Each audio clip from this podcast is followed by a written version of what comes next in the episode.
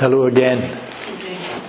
This morning I was speaking with Gordon Thompson, and Gordon asked me to convey his blessings to you and hopes that you're having real times of refreshing in the presence of the Lord.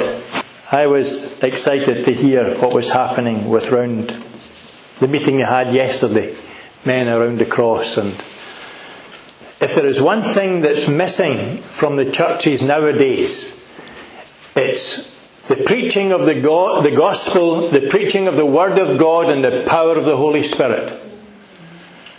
Um, I go about many, many churches and, and I see the effects of the lack of the move of the Spirit of God in churches. There is a death in the midst of them.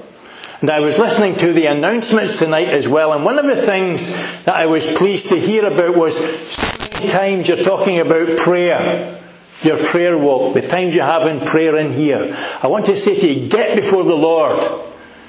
That is where the secret of spiritual success is. This is where we're going to see revival happening in our own hearts before it goes out into the community. If you want to see a mighty move of God, then we need to come together to pray. I want to encourage you to do that. And I'm so glad that I'm hearing so many things about some churches now that are beginning to pray. I heard it this morning when I was over at Wishaw, the number of times that they're coming together to pray. And the speaker that was there this morning was saying to them, he says, you've got to pray. If we don't pray, we're, we're, we're actually losing the effect of the best tool that God has given us in our toolbox against the evil one. Satan wants to block us out. He wants to shut us down. He wants to close our mouths. But I tell you, in the Acts of the Apostles, they were filled with all the boldness to go and witness a good confession of Jesus Christ. And so I want to say to you tonight, I hadn't intended saying this, but if you really want to experience a move of God in the midst of you and in, in the community, come together to pray. Graham was talking tonight about breaking through in worship. It's absolutely important. It's, it's the one thing that God requires of us is to worship Him with all of our hearts. That's what we're made for. The Bible tells us that. We're made to worship Him. And if we don't worship Him, then we're missing out on so much that God has for us. I was, I was enjoying this time of praise tonight, weren't you? It was lovely. I could sense the Spirit of God in the midst of us. And I felt as if we were basking in His love, that almighty agape love of God. It's such wonderful love, isn't it? Look, I want us to come to God's Word tonight. And um, I want to uh, particularly look at Psalms, Psalm, Psalm 3. Um, but before we get into Psalm 3, I want to look at the background to Psalm 3. So if you would turn with me to 2 Samuel uh, chapter 15, and I'm just going to read some excerpts from this chapter, just to give you a little bit of the background. Uh, Psalm, uh, 2 Samuel 15, and we'll, we'll read from verse 1. Now it came to pass after this that Absalom provided for himself a chariot and horses and fifty men as runners before him. Absalom used to rise early and stand beside the way to the gate. And it happened that when any man had a suit to come to him, to the king for judgment, Absalom would call to him and say, From what city are you? And he would say, Your servant is from one of the tribes of Israel. Then Absalom would say to him, they see your claims are good and right, but no man listens to you on the part of the king. Moreover, Absalom would say, Oh, that one would appoint me judge in the land. There's jealousy. He was jealous of King David. He wanted to take King David's throne. Then every man who has a suit or, or cause could come against, could come to me and I would give him justice that happened that when a man came near to prostrate himself before him, he would pull out his hand and take hold of it and kiss him. There's idolatry. And in this manner, Absalom dealt with all the kings of Israel who came to the king for judgment. So Absalom stole away the hearts of the men of Israel. Now it came about at the end of 40 years that Absalom said to the king, Please let me go and pay my vow, which I have vowed to the Lord in Hebron. Let your servant uh, for your servant vowed a vow while I was in Geshur and Aram, in Aram, saying, If the Lord shall indeed bring me back to Jerusalem, then I will serve the Lord. But he had no intentions of doing that. He wanted David out of the way. So it was really lies. Then King said to him, Go in peace. So he arose and went to Hebron. And, Absalom sent spies throughout all the tribes of Israel, saying, As soon as you hear the sound of the trumpet, then you shall say, Absalom is king in Hebron. There's pride. Then 200 went with Absalom from Jerusalem, who were invited and went innocently, and they did not know anything. And Absalom sent for Ahithophel, the Gilonite, David's counselor from his city Gilo, while he was offering sacrifices. And the conspiracy was strong and the people increased continually with Absalom. Then a messenger came to David saying, The hearts of the men of Israel are with Absalom. And David said to all his servants who were there with him in Jerusalem, Arise and let us free, flee. Uh, for otherwise none of us shall escape from Absalom. Go in haste, or he will overtake us quickly and bring down calamity on us and strike us, uh, strike the city with the edge of the sword. And then the king's servant said to the king, Behold, your servants are ready to do whatever the Lord chooses. It's interesting that in the midst of all this treachery, there are those who remain faithful to the king. Let's turn the page and we'll go to verse 30. And David went up the ascent of the Mount of Olives and wept as he went. And his head was covered and he walked barefoot. Then all the people who were with him each covered their head and went up weeping as they went. Now someone told David saying, Ahithophel is among the conspirators with Absalom. David said, O Lord, I pray, make the counsel of Ahithophel uh, foolishness. And it happened as David was coming to the summit where God had worshipped, God was worshipped, that behold, Hushai the Archite met him with his coat torn and dust on his head. David said to him, If you pass over with me, then you will be a burden to me. But if you return to the city and say to Absalom, I will be your servant, O king, and I have been your father's servant in time past, and I will now be your servant, then you can thwart the counsel of Ahithophel for me. Now we're going to turn to Psalm 8, eh, Psalm 3 rather. this is a very short psalm, but it's it's really, it's really a very, very important one, and I want to unpack this tonight. Oh Lord, how my adversaries have increased. Here's David in the midst of all his struggle with Absalom, and uh, uh, he's absolutely, he's downhearted, he's downtrodden, he's, he's struggling with his life, wondering what to do. Oh Lord, how my adversaries have increased. Many are rising up against me. Many are saying of my soul, there is no deliverance for him in God. Selah. But you, Lord, are a shield about me, my glory, the one who lifts my head. I was crying to the Lord with my voice. He answered to me from his holy mountain, Selah. I lay down and slept. I woke, for the Lord sustains me.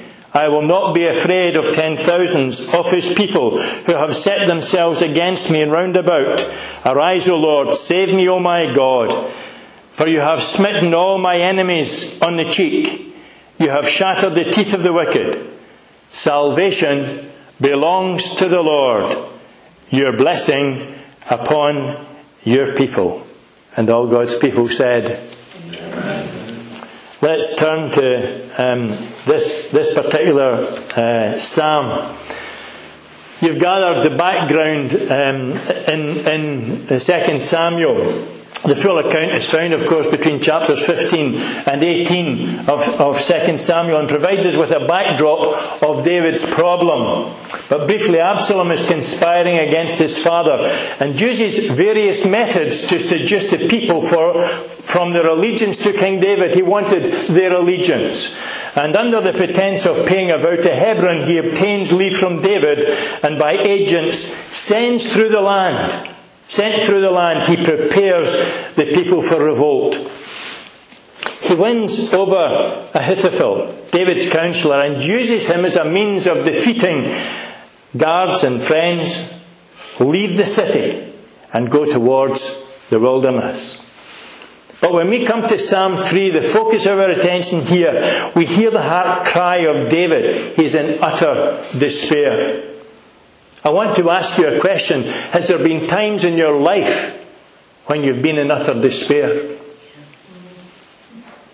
Let's see what we can learn from what David did in order to deal with the kind of despair that he was experiencing. Three things I want to look at tonight David's problem, David's prayer, and David's peace. It's interesting that he moves into prayer and worship to overcome the problem. Sometimes when the problems are big, we, we take our eyes off the Lord, don't we? And we forget He's there. And it's almost as if the problem is much bigger than God is. We become so absorbed by it. We become drowned by it. But God doesn't change. And that's the great thing. I want you to realize tonight that God doesn't change. Here is the first crescendo in Psalm 3, a psalm of David when he fled from Absalom his son. Oh, how my enemies have increased. Many they are who rise up against me. Many they are who say to me, There is no help for him in God. Do you sometimes feel like that? As if when life's battles are just mounting up against you, there is no help for you in God. What about us? Have you experienced that? I have. And I'm sure that sometimes in in most Christians' lives, they will experience a terrible battle, and it's a spiritual battle. Because if we're living for Jesus Christ, then the devil will always seek to come against us. But I want you to remember that, this, that he can only come against you in as much as God will allow him to come against you. He doesn't have free reign over us, does he? Not in the slightest. Satan doesn't have free reign over us, and I want you to remember that. There's periods and troubles uh, that seem to gather together and gang up against us. Sometimes we feel as if the whole of hell is against us. It happened at this time in David's life. Some of his life issues, of course, were self inflicted. When you come to Psalm 51, David confesses his sin to the Lord regarding the murder of Uriah and the adulterous relationship he had with Uriah's wife. He had troubles through his marriages, and terrible affairs resulted in the tragedy the tragic death of a baby. Then his children are falling out with one another and repelling. It came like, became like civil war in the family. And now David is on the run for his life. Have you ever experienced civil war in the family? Problems that arise in families, difficulties. Somebody takes a, a fixed view. The grace of God is not at work in their lives. I can testify to that. But I'm glad that God has had the victory in these circumstances. Times like this occur when troubles beckon to one another and come crashing into our lives, one hot on the heels of another and another and another.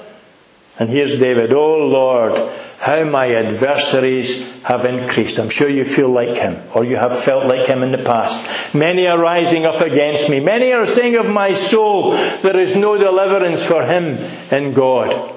I want to tell you, there is always deliverance for us in God. And if we don't believe that, then we don't believe that God is who he claims to be. He's superior to all other gods. There is no one like him.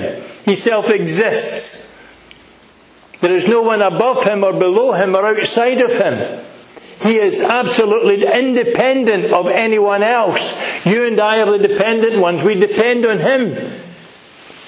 God never grows old. He never grows weary. He doesn't age like you and I. He is always is and ever shall be. He is from everlasting to everlasting. Who is like unto thee, O Lord, amongst the gods? David appears here at least to be as far down in the depths of depression as he could be. And this reminds us somewhat of the experience of our Lord Jesus, especially as he approached Calvary.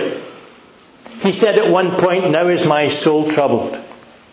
In the Garden of Gethsemane, he sweat, as it were, great drops of blood falling down to the ground. The stress in him was so great that the blood appeared to ooze throughout the pores of his skin. Yet he prayed, Father, let this cup pass from me. Nevertheless, not my will, but yours be done. I wonder when you're in difficult circumstances if you prayed that prayer. I don't think Emily went through what the Lord Jesus went through when he suffered in order that all of our sins might be forgiven, that we might be redeemed, not with such corruptible things as silver and gold, as Peter says, but by the precious blood of the Lord Jesus Christ when you're in dire straits, excuse the pun, dire straits, let me just say this to you. Try praying this prayer Lord, not my will, but let yours be done. And when we submit ourselves to Him, you will discover the counsel of God becomes wisdom and knowledge in your heart and life. And He will bring the Word of God by the Spirit of God to life in your body and in your mind. Paul says it's a letter that kills. If all this book is to us is a book that we read from day to day and it never comes to life within us to change us, then we will never experience the transforming power of God. But he says the letter kills, but he says it's a spirit that gives us life. Hallelujah. What a wonderful God uh, we have. So there are lessons for you and me here that can be found, particularly in the next two verses, and I want to look now at David's prayer. But you, Lord, are a shield about me, my glory, the one who lifts my head. We were singing that tonight, weren't we? Wonderful. The one who lifts my head. I was crying to the Lord with my voice, and he answered me from his holy mountain, Selah. Wow. Here's the second great crescendo in this psalm. This time, his focus, David's focus, has changed from worry to worship. Wow. Isn't that wonderful? What a difference our lives take and our approach to problems take when we get the worry into the background and we get God into the foreground and we begin to worship Him. Isn't that right? If, if I'm troubled about something, I sometimes go and, and just sit down at the keyboard and play as much as I can play, but I begin to worship the Lord. When I used to finish after a busy day's work, I used to go home and just sit down at the keyboard and say, Oh Lord, I love you. I lift my voice and I worship you. And I tell you, I want you to, I want you to try and practice this. That when the troubles abound, just get, start singing to the Lord. Start worshipping Him. Let your heart overflow. And it's very difficult at times, depending on the nature of the difficulties. But try and let your, your heart overflow with the joy of the Lord. When I think of all that the, the New Testament church went through, the difficulties that the Apostle Paul went through, he says, I'm going through these, but he says, it's not me, he says, it's the grace of God that's within me. And the grace of God was empowering to do everything. We were talking about God's grace last week. He says, I am what I am by the grace of God. And if we can begin to understand that, that God is not just this somewhere stuck up in outer space, untangible, unreachable, unconsolable, I want to say this to you that that's not true. That God is very much a personal God. And He's come to us through faith in Jesus Christ. And He's alive in my heart. And I hope in yours also. So here's David's prayer. What do we do when we find ourselves in de- de- desperate circumstances? Do we try to blame God? Does the clay say to the potter, Why have you made me this way? Do we look to blame other people?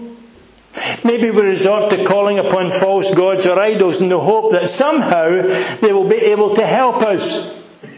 But they don't and can't and never will. Some try to find the answer in a bottle or a needle. And they never resolve their problems by doing that. Despite the whole of hell being let loose against David, Look at what he does. He begins to worship. Wow. How amazing. What a difference it makes when, in the middle of life struggles, instead of moping and complaining over the struggles, which God permits so to be in our lives, we can lift our hearts to heaven and begin to worship and praise and thank the Lord despite the troubles that we experience. There's a hymn which I love. You'll probably know it. He giveth more grace. Do you know it? When the burdens grow greater, He added more strength when the labours increase. To added affliction, He addeth His mercy. To multiplied trials, He multiplies peace. His love hath no limit. His grace has no measure. His power has no boundary known unto man. But out of the infinite riches in our Lord Jesus Christ, He giveth and giveth and giveth again. During those times of difficulty, God protects us. David mentions three things in his worship. He says, O, o Lord, you're a sealed shield about me. You are my glory. You, O Lord, are the one who lifts my head. I want you to know this, that we are always encompassed by God. This is what David has realized. Lord, you're a shield round about me. He's a protector. Do you think that we're his children and he's just going to allow anything to happen to us? Not in your life. You think about Job and the difficulties that Job went through, and God permitted Satan to buffet him. And at the end of all his trials, what did he say? I know that my Redeemer liveth and shall stand again on the earth in the latter day. So we're always encompassed about by God. If only we could keep in mind the believer is precious to God and that the battle belongs to Him. There are many examples in the Bible of faith. Things that happened where God delivered His own people. David, for example, much is written about him as a younger man and later as King of Israel in general. His life exemplified living faith in God. Yes, he sinned. And there's a lesson for us. Even although we're under the grace of God, it doesn't automatically say that we will never sin.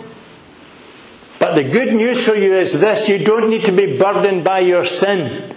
1 John 1 in 9, 9 says this If we sin, we have an advocate with the Father, Christ Jesus, the righteous one. And if we confess our sin to Him, He is faithful and just to. Come on, shout it out. Forgive us our sin and to cleanse us from all unrighteousness. What a wonderful Saviour we have.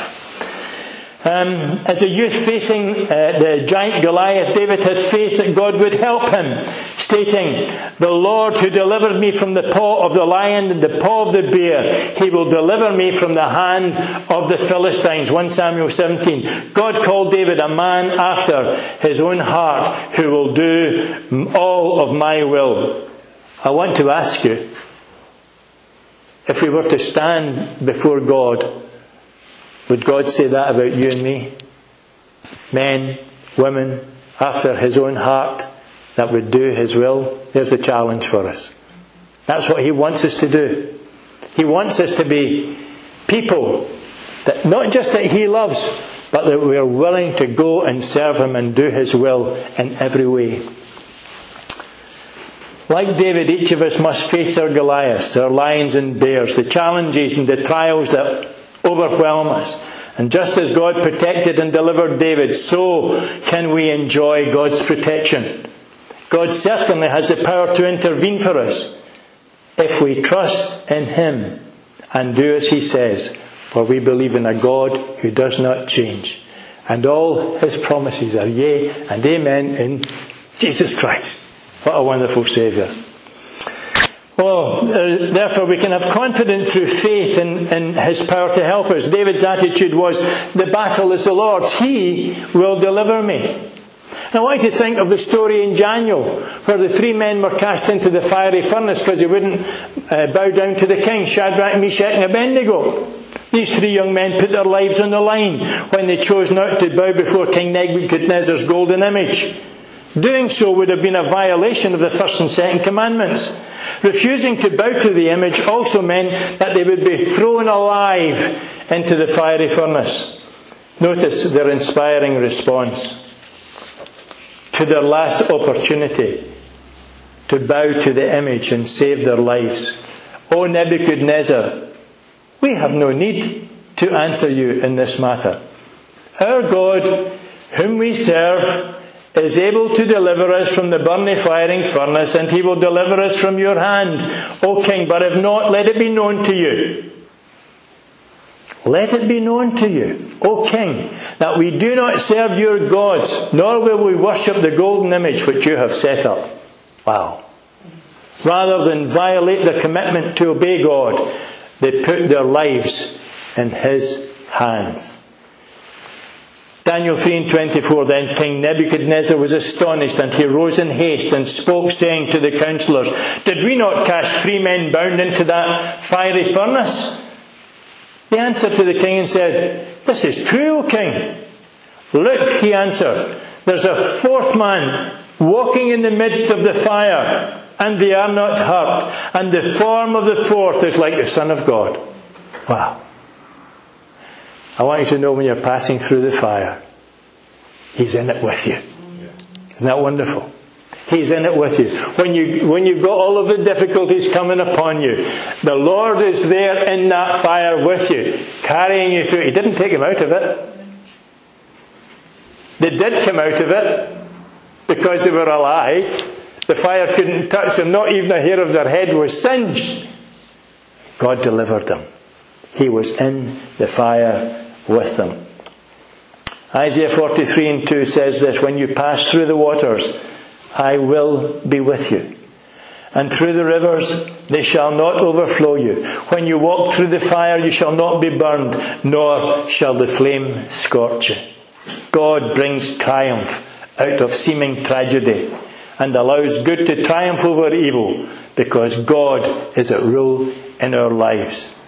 By his sovereign power and authority, he does what pleases him. Psalm 115, verse 3. Why then does God permit us to pass through these difficult stages in our lives? First of all, because He is God. And I said earlier, the clay doesn't say to the potter, Why have you made me this way? Why are you allowing me to go through this? Why are you allowing me to travel this path? Why am I having to suffer this pain? I think I said it on one of the previous occasions. Why did I have a heart attack? Why did I have pneumonia? You know, why have I got psoriasis? I don't know. But God is in charge. And He holds me in the hollow of His hand. And He holds you in the hollow of His hand also. Read Isaiah 43 in your own time and understand, try to understand who God really is. It will change your perspective of a lot of things that happen in life. When God steps into our lives, when we yield ourselves completely to Him, He will work all things after the counsel of His own will. I want you to know that also. That you're just not just a wee individual here in the middle of a big wide world. You're a servant of God. God has called you by His grace. And He will work all things in your life according to the counsel of His own will. What a God we have. You see, He doesn't just save us and then depart from us. He gives us His Spirit to live within us so that we might understand that God still wants to work in us. Your body, says the Apostle Paul, is a temple in which the Holy Spirit dwells. That's really important. Think about that. Your body is a temple in which the Holy Spirit dwells. You and I are blessed beyond measure. All of the blessings that flow from Calvary are yours and mine tonight because of what God has done in the person of His Son. Hallelujah. What a Saviour. So David begins to worship. You, O Lord, are a shield about me. You, O Lord, are my glory. You, O Lord, are the one who lifts my head. I want to ask you, do you know the Lord is your shield? Do you know the protecting power of the Lord? Are you conscious by the power of the Holy Spirit that work within you that God is protecting you and preserving you and making sure that you're safe? That's the kind of God that we have. Is the Lord your glory? When you go about your day to day business, is the Lord in the forefront of your mind? Lord, where do you want me to go today? What do you want me to do? What will I say to this person? Will you guide me by your Holy Spirit? Is the Lord your glory? When you come into the presence of the Lord, have you got a real desire in your heart to worship Him? Do you feel inhibited in some way? I want to tell you, get rid of this inhibition. If you're inhibited tonight, get rid of the inhibition and allow yourself to worship God as He really deserves to be worshipped. What a God we have. Have you experienced the Lord lifting your head when you're down? I have. I have. When I turned away and thought the whole of the world was against me, when I lost three friends, and God stepped into my life in a way that I would never have known. And a lady came and she laid hands on me. And she said, I want to minister to you. And I looked at her, I got scared. I get scared when women come to lay hands on me. but she came to lay hands on me. And she said, God has spoken to me about you. And she says, I want to tell you this that God wants you to deliver you from the bondage that you're in. And that day I broke down in her house. She said, You've lost people that are close to you. She didn't even know anything about me. She said, God has spoken to me and He has sent me to minister to you. And I want to do this. And she ministered to me and I became broken. And I had to confess my sin before the Lord and was gloriously restored. That woman was a ministering angel. And I tell you, some people get kind of funny when we start to talk about the angels of the Lord. The Hebrew epistle tells us that they're sent forth as ministering spirits to minister to those who are heirs of salvation. Isn't that wonderful? It might be an angel. It might be someone in the form of an angel. Doesn't matter. When somebody comes to you from God, you will know about it. And verse 4, he says, I was crying to the Lord with my voice, and he answered me from his holy mountain, Selah. This was no feeble prayer. It was an expression of the anguish and pain that David felt in his heart. It's interesting to note that David was crying in his prayer. Let me ask you, how often do you weep before the Lord? In the Old Testament, the priests wept between the porch and the altar. How often do we come to God and our hearts are so burdened that we weep before Him? We are broken before the Lord.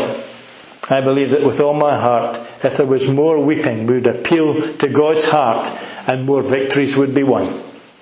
Consider this. The Bible says that there is 1.5 million people who came out of Egypt, nation of Israel liberated. God delivered them from slavery and led them on a journey to the promised land, a place described flowing with milk and honey. If it was me, I would be in a rush to get there. It took them 40 years to do an 11 day journey. Wow.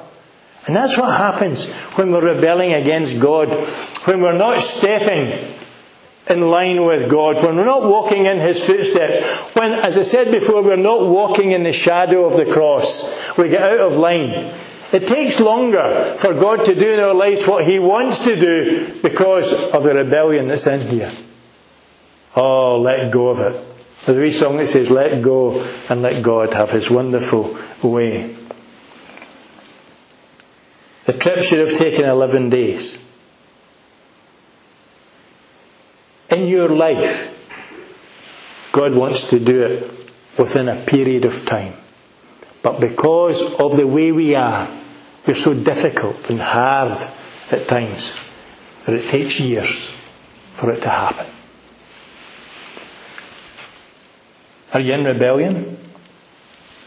Are you preventing God from moving His church forward? Then the word of the Lord to you is this repent. Come before the Lord and confess your sin. Psalm 34 and 18 says this The Lord is near to those who have a broken heart and saves such as have a contrite spirit. David said, He answered me from his holy mountain. Isn't that wonderful? His prayer was heard and his prayer was answered. The secret of victory in prayer is a broken heart and a contrite spirit. Now we come to the last crescendo of this psalm, David's peace. Think of all that he went through and all that he endured, and here's what he says. Verse 5 I lay down and I slept. Do you see the difference that worship makes? Do you see the difference that prayer makes? God gives you His peace. A deep, settled peace in your heart that we can't get from the world. That we can't get from tablets and bottles and needles. God gives us a deep, settled peace in our hearts when we come to Him in faith. Suddenly the fear of David's heart is gone while he is under attack from his enemies. He lies down and he sleeps. Suddenly there is a stark contrast to this humiliation in 2 Samuel 15. How has this come about? Quite simply because his focus has changed from being afraid in his circumstances to trusting God in his circumstances. Sometimes fear plays a terrible part in our lives, doesn't it? And it kind of sets us back a bit. We worry ourselves to death. And yet, Jesus said, Take no thought for tomorrow. Paul, when, when, when he's counseling the churches, repeatedly he says, Don't fear. Jesus said, Fear not them that kill the body, but rather fear him who is not only able to destroy the body, but to cast it into hell for all eternity. So we need to learn to try and, and get our minds focused on the Lord, who will deliver us from the fear and give us peace as a replacement for the fear in our lives. We can either wallow in the mire of our circumstances or we can trust God to carry us through. We can either live in the midst of the problem or we can come to God in prayer. I will not be afraid of 10,000 people who have set themselves against me all around me. Arise, O Lord, save me, O my God, for you have struck all my enemies on the cheekbone. You have broken the teeth of the ungodly. When God is working and moving by the Holy Spirit, I want to say this to you. Make sure you're in the right camp and not in the camp of rebellion. There will come times in your life when you will experience in this church as a corporate body the Spirit of God desirous to work. I think of a church not far from here, which was on a campaign for two weeks, and there was absolutely nothing. The preacher who tells the story said this there was a death in the church. And he says at the end of the first week, the, the man that, that was the leader of that church got up and said, he says, I would like everybody who is not a member of this church to depart. I want to speak to the church. He said, there is something wrong here. The Spirit of God is not evident by His presence in the church. He's absent. Let us come before the Lord and pray that God will deliver us from these circumstances. Whatever is in your life, open it up to the Lord. He started praying, 8 o'clock at night. The prayer meeting went on to half past three in the morning. And what broke that meeting was a young boy, 13 years of age. He got up and he prayed with tears rolling down his cheeks about the sin in his life. He said, Lord, I'm not the kind of person I should be. Will you forgive me? And that began to break the spirit of fear in the congregation for the confession of sin. And in that congregation there were men that got up and confessed the sin of immorality. There were men that got up and confessed the sin of tax evasion.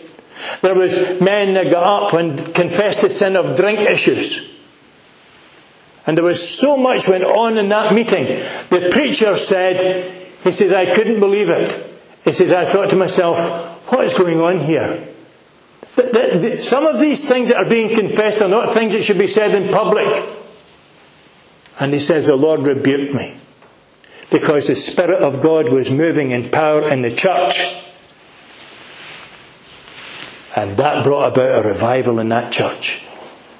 Big hardened miners were coming up of the pit the second week into the meeting. They weren't even standing in the congregation listening to the message or seated listening to the message. They went right into the inquiry inquiry room because the Spirit of God was upon him. The preacher said on the last night, he says, I had to stop preaching. So, so powerful was the Spirit of God in the congregation. People were just rising up and going into the inquiry room and being saved by the amazing grace of God. Broken down, big hard miners, tears running down their cheeks, absolutely broken before God. And God did a work in that church. I want to say to you, when God moves, move with Him. Don't move against Him. Psalm 3 and 8 says this. David, of course, finally moves back to worship. And this is indeed the result of trusting his life into God's hands. Salvation belongs to the Lord. Your blessing upon his people uh, Selah. Wow, isn't that a wonderful uh, note of praise to finish with? Salvation belongs to the Lord. And I want to say that to you tonight. That salvation belongs to our God. The one who began a good work in you will complete it into the day of our Lord Jesus Christ. Who is it that keeps us? I'm not able to keep myself. We're not able to keep ourselves. It's God that keeps us. He saves us by His grace and He keeps us by His power. Go to the second last book in the Bible, Jude, the Epistle of Jude. Small verse, a small uh, book with one chapter. Boy, oh, it's vibrant with how God keeps us. We are kept by Him. And His amazing doxology right at the end of it is this Unto Him who is able to keep you from falling. Isn't that wonderful? Oh, what a God we've got. Well, let me finish by saying this. It's easy to get our heads down when the trials come. When we turn to God, He is the one who changes everything. This is what God did in David's life. This is what He wants to do in your life and in mine. If he is able to deliver Moses as a baby in a basket from death, if he is able to deliver David from Goliath, if he is able to deliver three children out of that fiery furnace, if God is able to deliver David in our passage from his enemies, then he's able to carry you and me from the painful circumstances of life which come against us. There is nothing that our God cannot do. If you're going to take something with you tonight out of this place, take this with you. There is absolutely nothing that our God cannot do. He is able to carry you and me from the painful circumstances of life which come against us. Why not do what David did and begin the healing process in your life by worship? God, who knows all that's happening, and follow this through with prayer. And remember, keep on trusting Him. Sometimes when God delivers us out of a circumstance, away we go. On the road again, we think we're fine and dandy, don't we? And we forget and we leave God behind.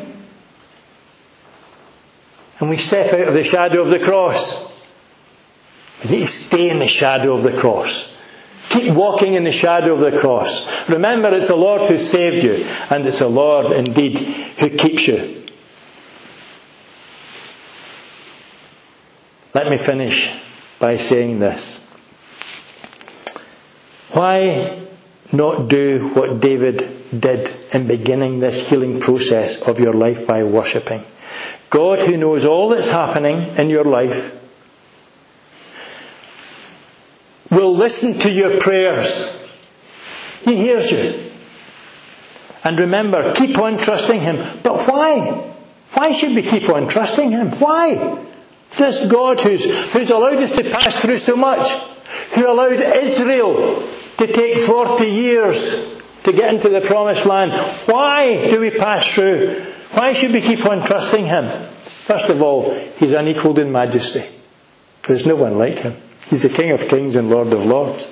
He's unparalleled in greatness. The great God, mighty and awesome. He's unfathomable in love. His love knows no depths, no height, no bounds. And When you see Christ stretched out on the cross, it reminds me of God's amazing love for the world, coming down to earth. Wow, what a Saviour. And, lastly, He's matchless in worth. Titus says this, Titus 3, verse 47, But when the kindness and love of God our Saviour towards man appeared, not by works of righteousness which we have done, but according to his mercy, he saved us through the washing and regeneration and the renewing of the Holy Spirit, whom he poured out on us abundantly through Jesus Christ our Lord and Saviour, that having been justified by his grace, we have peace and we become heirs according to the hope of eternal life. Wow. No wonder we can proclaim like David did. Salvation belongs to our God. Come, let us adore him. Christ the Lord.